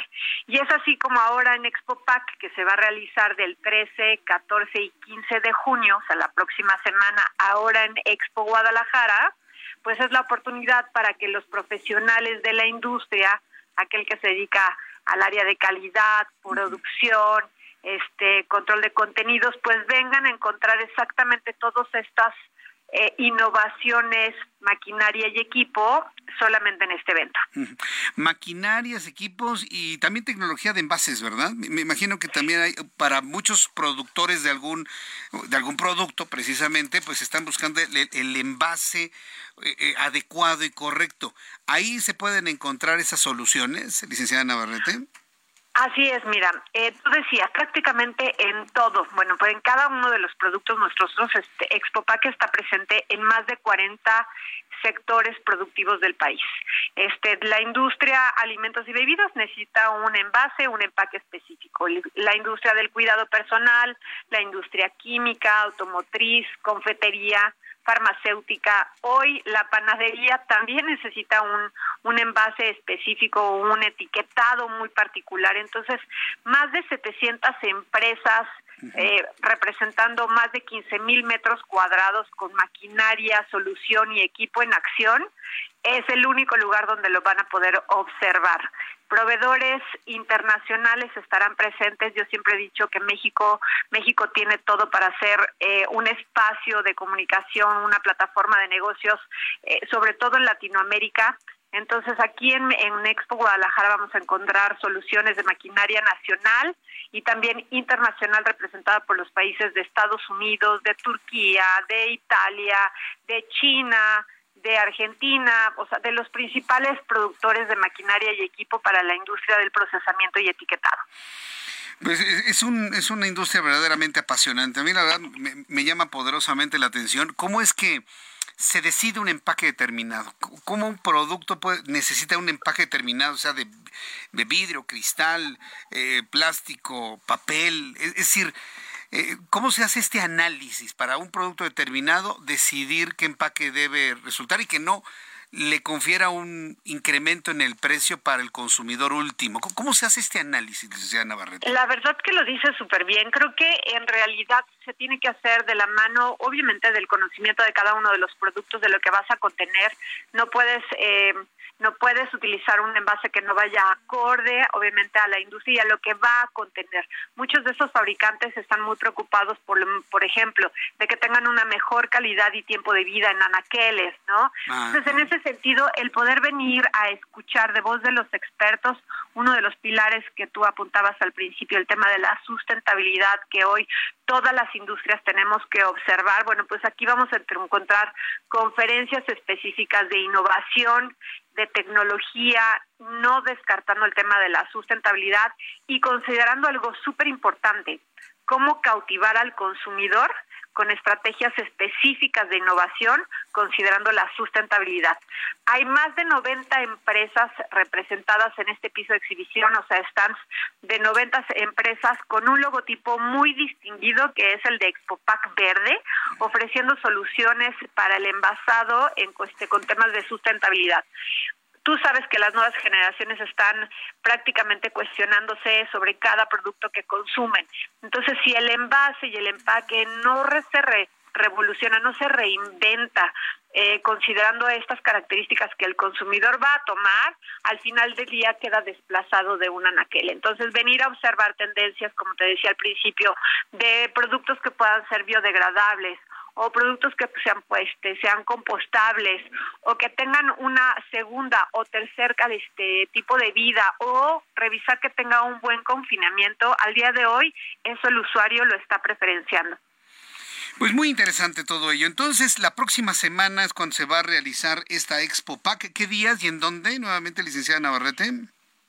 Martes 13, 14 y 15 de junio, o sea, va a ser martes, miércoles y jueves de la próxima semana. No se pueden perder esta exposición aquí en Expo Guadalajara. Este, la invitación es estar aquí en el recinto, uno de los recintos más importantes en el occidente del país. La invitación es a que se preregistren, que vengan con su preregistro los profesionales de esta industria. Pueden entrar a la página web expopacguadalajara.com.mx, ver todo el programa de contenido, de información, de conferencias que están diseñadas para todos ellos y ver toda la variedad y gama de soluciones en tecnología, maquinaria y equipo para sus industrias. Que entiendo que es una industria en donde las mujeres participan de una manera activa y mucho más visible, por, por decirlo de esta manera, licenciada Navarrete.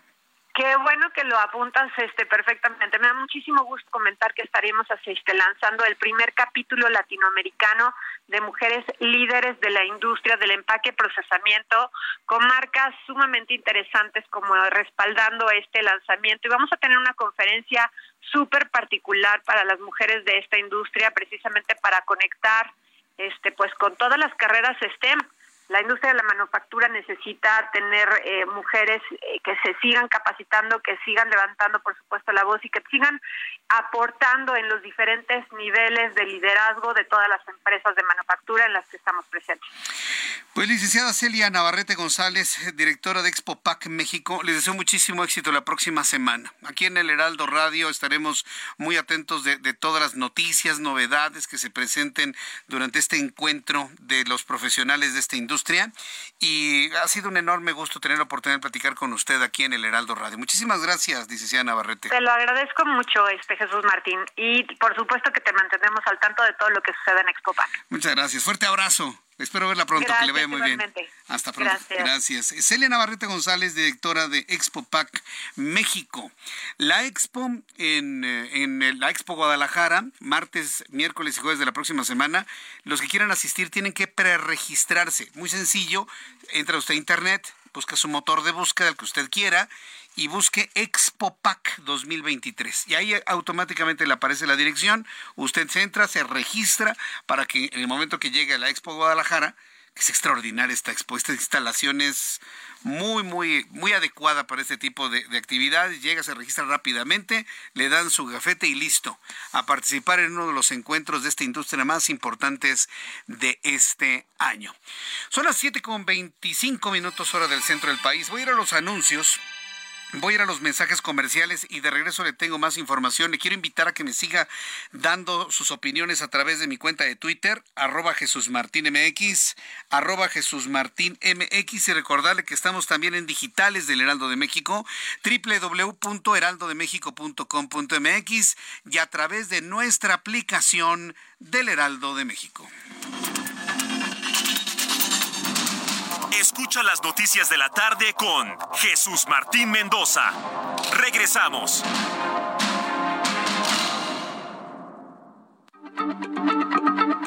Heraldo Radio, la H se lee, se comparte, se ve y ahora también se escucha.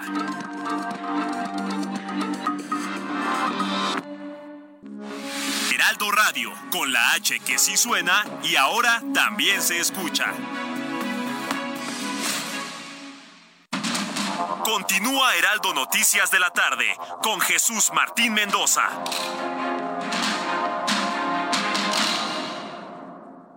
CAT promedio de 31.1% sin IVA. Vigencia del 3 al 31 de mayo. Detalles en ram.com.mx. Aprovecha el mes del trabajo RAM con las mejores promociones del año para estrenar una RAM 4000. La única pickup doble cabina que carga con más trabajo. Llévatela con tasa desde 9.75%.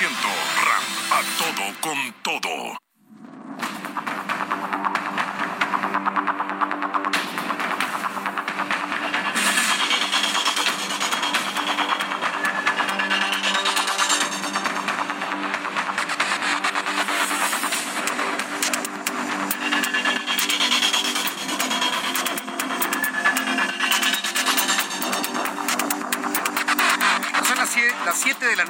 Las 7 de la noche con 31 minutos hora del centro de la República Mexicana. Gracias por estar con nosotros aquí en el Heraldo Radio.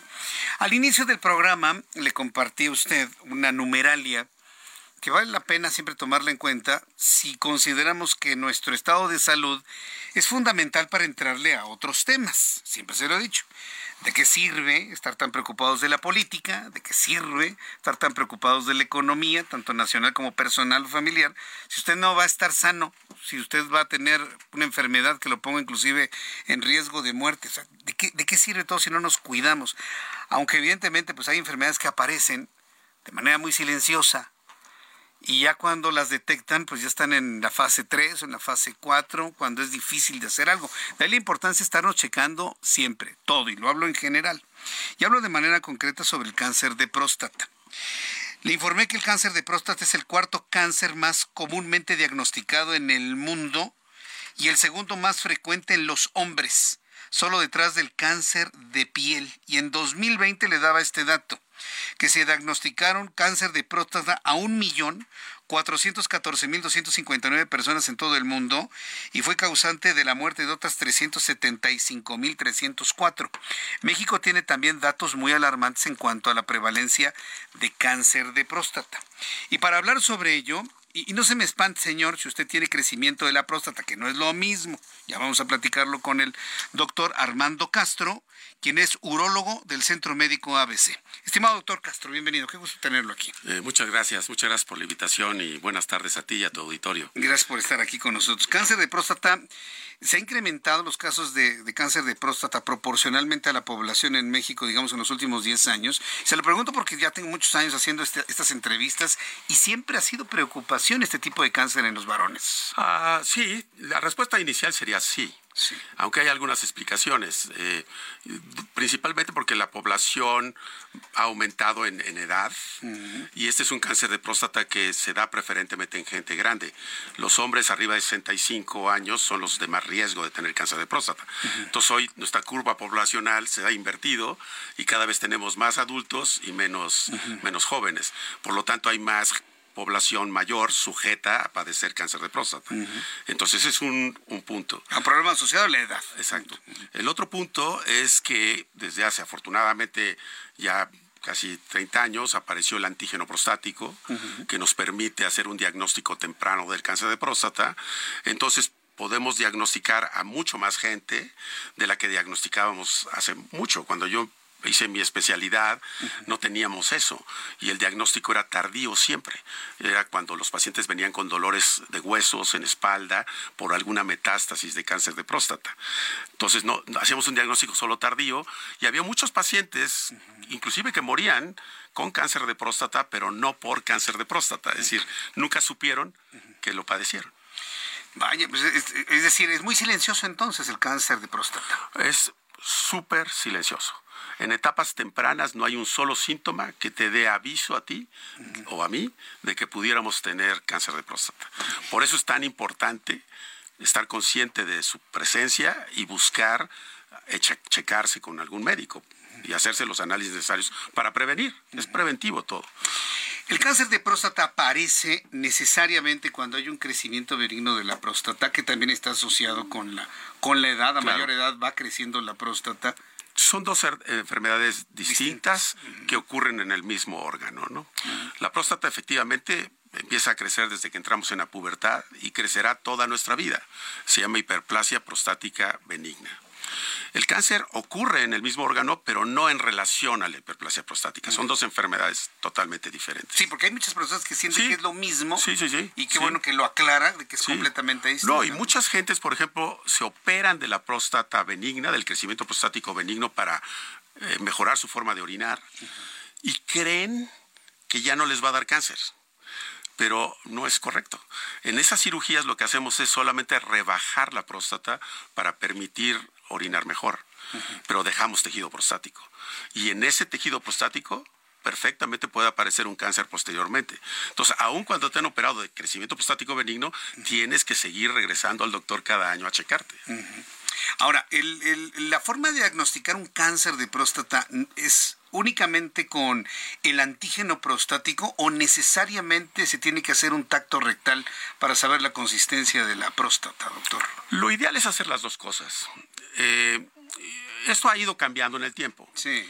Eh, la mayoría de los cánceres de próstata que diagnosticamos hoy en forma temprana lo hacemos a través del antígeno prostático. Mm. Pero el tacto sigue detectando algunos de ellos que aún con antígenos prostáticos normales, tú detectas alguna anormalidad o irregularidad al tocar la próstata y te hace sospechar que puede haber un cáncer. Entonces, ponerlo en cifras redondas, el 80% de los cánceres los diagnosticamos por elevaciones del antígeno prostático, pero puede haber un 20% que los detectamos por un tacto fuera de lo normal. Pues, pues eh, esa es una decisión entonces entre médico y paciente, es decir, de cómo abordar la forma de, investigar y llegar a un diagnóstico de algún padecimiento. Sí, yo invariablemente hago las dos cosas en mi consultorio. Le digo, te tengo que revisar porque al menos la primera vez que te veo, tengo que enterarme de cómo estás, ¿no? Puedes usar un criterio que cada vez tiene un poquito más de, de preferencias, que es en valores extremadamente bajos del antígeno, eh, abajo de 1, por ejemplo, podrías obviar el tacto porque el riesgo de un cáncer de próstata en esas cifras es 0.25, ¿no? Lo que quieras. En mi experiencia yo sí tengo dos pacientes que con antígenos prostáticos de uno, que es bajísimo, por hacerles un tacto, les detecté un cáncer. Que no, que no, que no elevaba el antígeno. Vaya, pues eso sí es muy revelador. Entonces, cuando eso te pasa una vez, pues no lo quieres dejar de hacer nunca, ¿no? Entonces yo trato de revisar los, las dos cosas.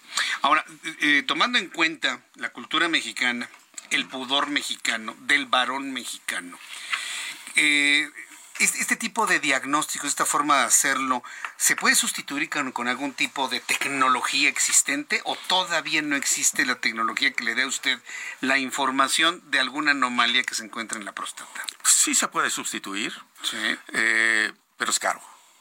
Es decir, la resonancia magnética de la próstata ha ido cada vez usándose y, adquiriendo más popularidad y, utilidad. Y sí puede en una resonancia eh, notar y, lesiones muy pequeñas de la próstata que pudieran sugerir la presencia de un cáncer.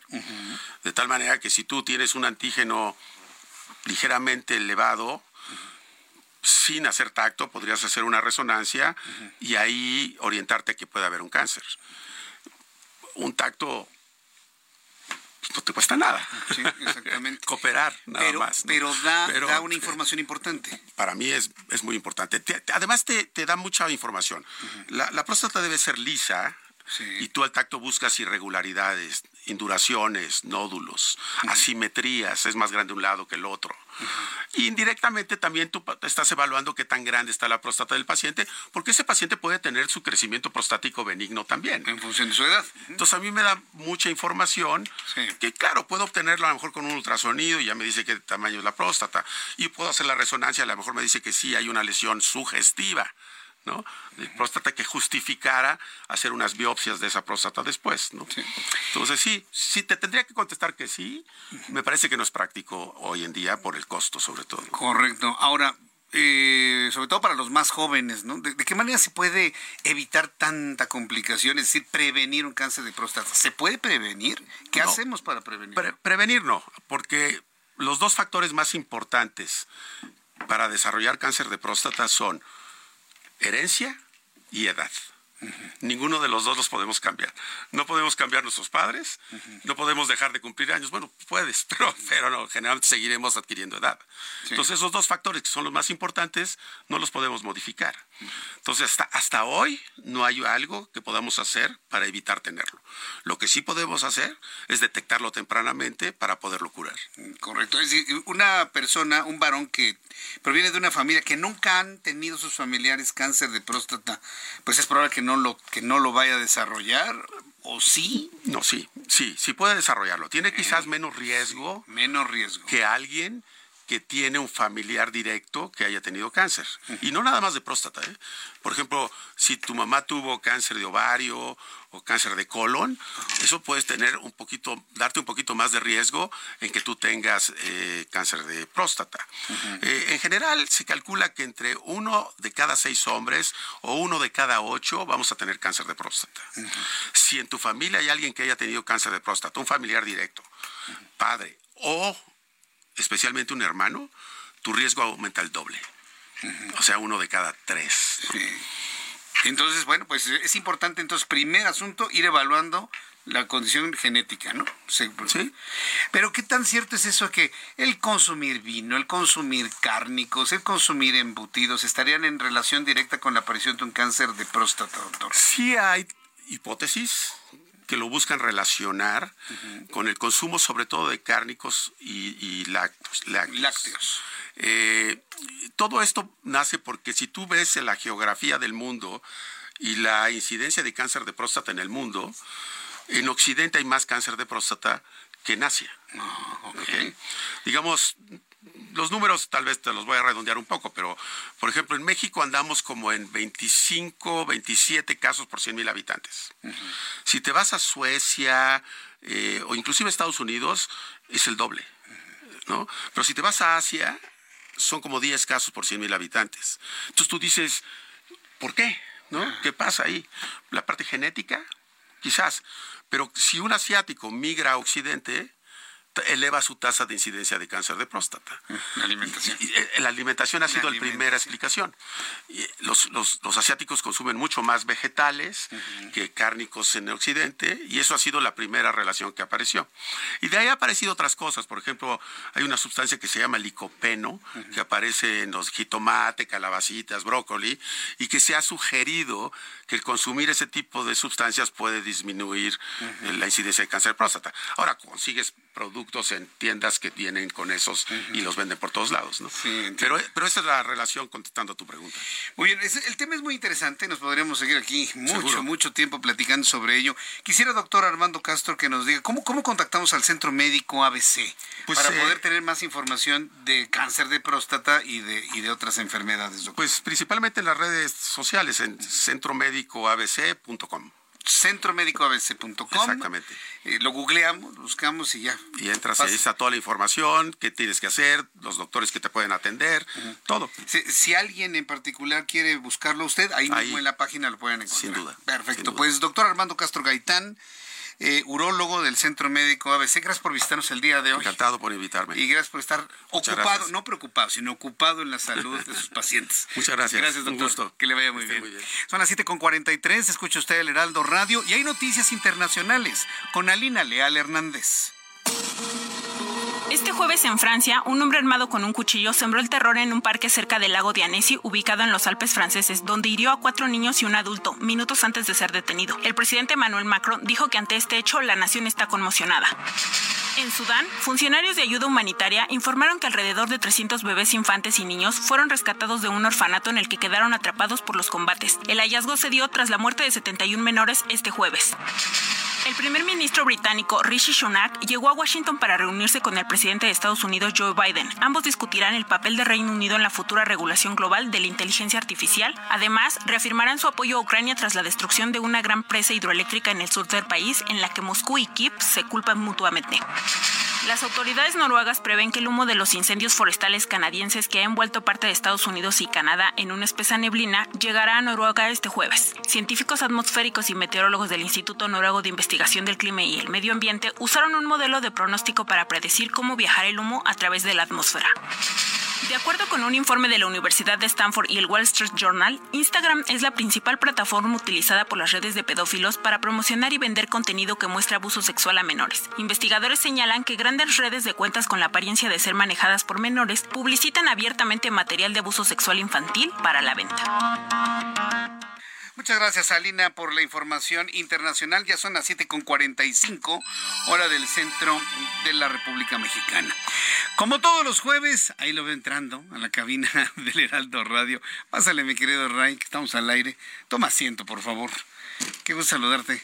¿Qué tal, Jesús? ¿Cómo estás? Gracias por, por venir a nuestro programa de noticias. Raimundo Sánchez Patlán, subdirector editorial del Heraldo de México, autor de Periscopio en el Heraldo de México. Sale todos los jueves, por supuesto. Me da mucho gusto saludarte, mi querido Ray. Y platícanos, ¿qué, qué, qué investigaste el día de hoy? Bueno, más a mí y saludarlos a ustedes y a ti a ti y a tu auditorio. Muchas gracias, Ray. Eh, bueno, yo me, yo me dediqué a revisar este suplemento que, que sacamos en la edición de lunes. Qué bueno está. de un resumen, ¿eh? De Ruta 2024 para todo lo que se viene. Pero hay una parte muy interesante, Jesús Martín, que está evaluando el nivel de, reconocimiento entre la población de los que o de los más visibles aspirantes de ah también viste ese dato sí, ya sé por dónde vas eh, y lo que es lo que descubrí ahí leyendo esta esta parte de la de la encuesta es que es de pena ajena lo que ha hecho pues los aspirantes, lo que han hecho los aspirantes del bloque va por México en estos cuatro años. ¿Por qué? ¿Por qué, Jesús Martín?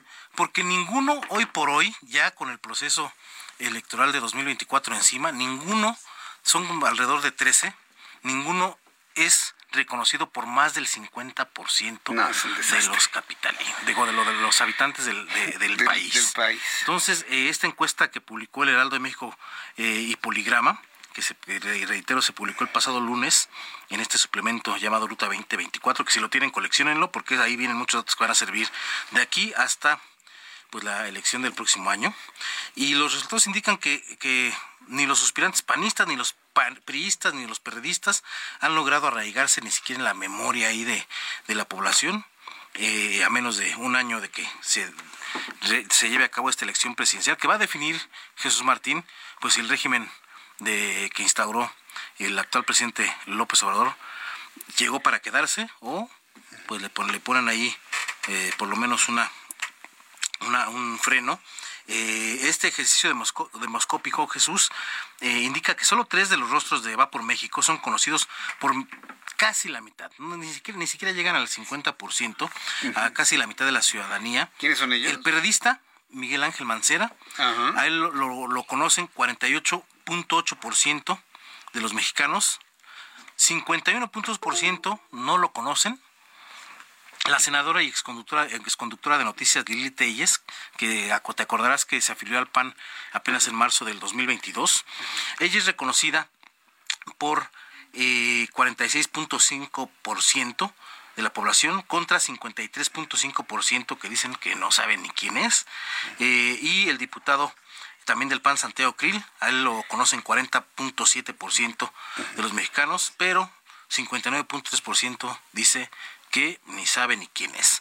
El resto, pues prácticamente son desconocidos para la mayoría. Estamos hablando de Enrique de la Madrid, Beatriz Paredes, Alejandro Murat, José Ángel Gurría, Claudia Ruiz Macié, Silvano Aureoles, Mauricio Vila y Maru Campos, que también andan por ahí mencionados como aspirantes. Y hay algo, algo que, que hay que mencionar que es, en efecto, esta, esta medición no, no, de reconocimiento no pues no tiene no está ligada necesariamente con la capacidad con la experiencia con la honestidad de cada, de cada uno de los aspirantes ni con la preparación para o que se debe exigir a cualquier aspirante a un cargo no solo a la presidencia sino a un cargo de, elección popular. Pero si algo nos ha demostrado eh, pues el régimen del presidente López Obrador es que para ganar elecciones no importan los resultados en este caso han sido pues escasos eh, y basta con ser popular, como lo hemos visto. El presidente por sí solo, con su popularidad, hace ganar incluso a candidatos impresentables. Bueno. Entonces, si algo tiene que hacerlo, pues es por lo menos darse a conocer. Y fíjate, un dato también que me saltó en esta encuesta es que el emesista alcalde de por ahí, de Monterrey, y Luis Donaldo Colosio, ese sí es el más conocido. Yo también detecté eh, ese dato que me sorprendió mucho, sin hacer nada, Ray. Así es, 57.7%, estamos hablando de 6 de cada 10 personas lo ubican a Luis Donaldo Colosio. Y bueno, por ahí se podría construir algo, alguna candidatura si, si nos ven, si se quieren ver pragmáticos, pero en este estilo afloja de, de, MC de Dante Delgado que dice que yo no quiero nada con el PRI eh, y la pelea que traen también los priistas con Samuel García en el norte, parece que pues esto, esto no va a cuajar, además de que el propio Luis Donaldo Colosio pues ni siquiera ha dicho que quiere, que quiere. entonces pues parece a un año de elección todo puede pasar, pero hoy por hoy no hay pues un candidato que por lo menos o un aspirante que por lo menos sea conocido por más del 50% de los mexicanos.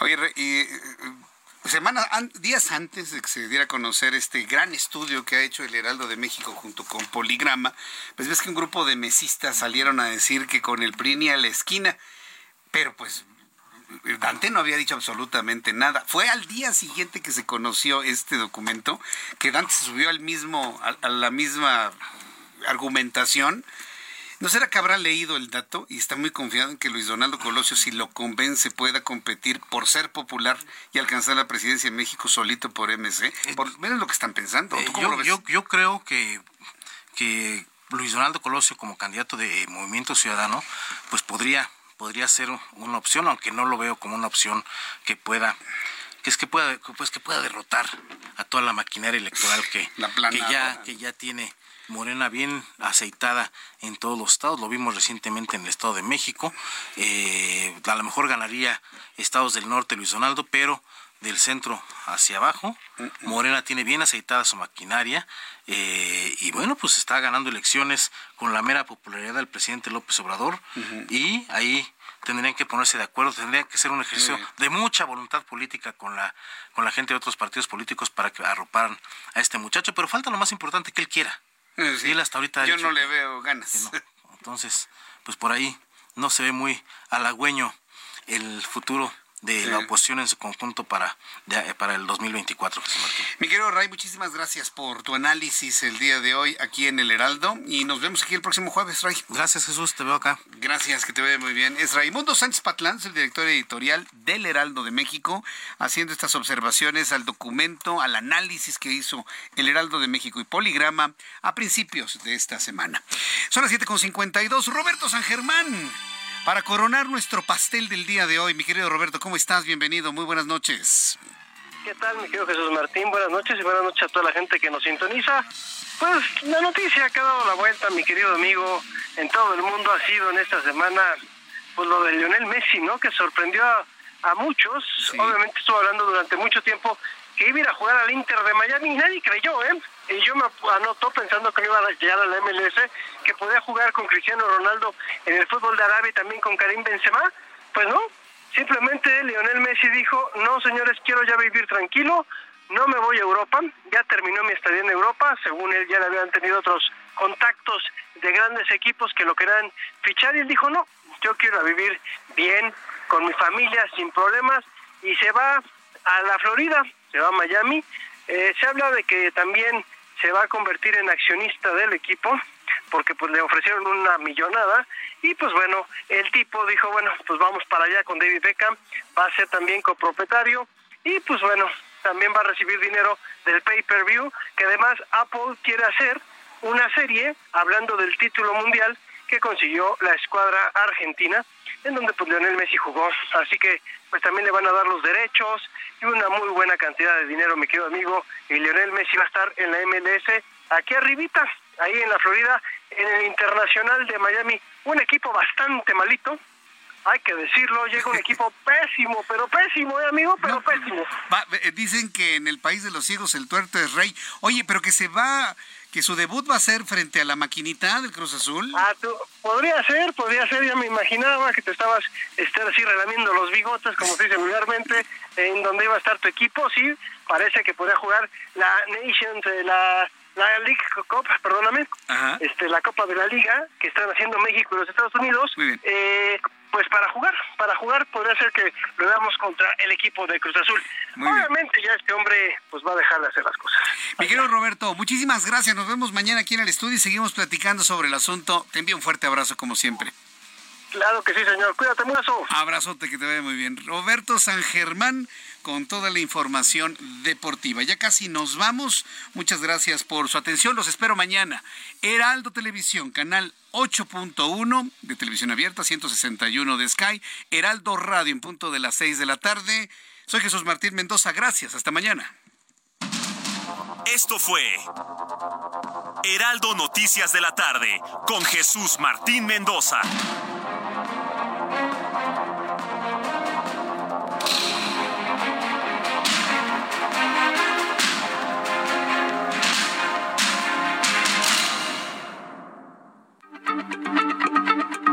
Heraldo Radio, la H se lee, se comparte, se ve y ahora también se escucha.